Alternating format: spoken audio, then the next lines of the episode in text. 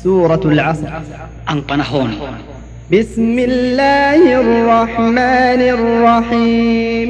Sa ngala ng Allah, ang mapagpala, ang mahabagin. Wal Asr.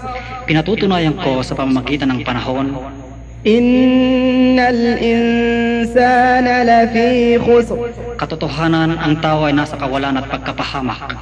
Illa alladhina amanu wa amilus salihat وتواصوا بالحق وتواصوا بالصبر Maliban sa mga nananampalataya at gumagawa ng matuwid at nagpapayuhan ng katotohanan at nagpapayuhan ng pagtitiis.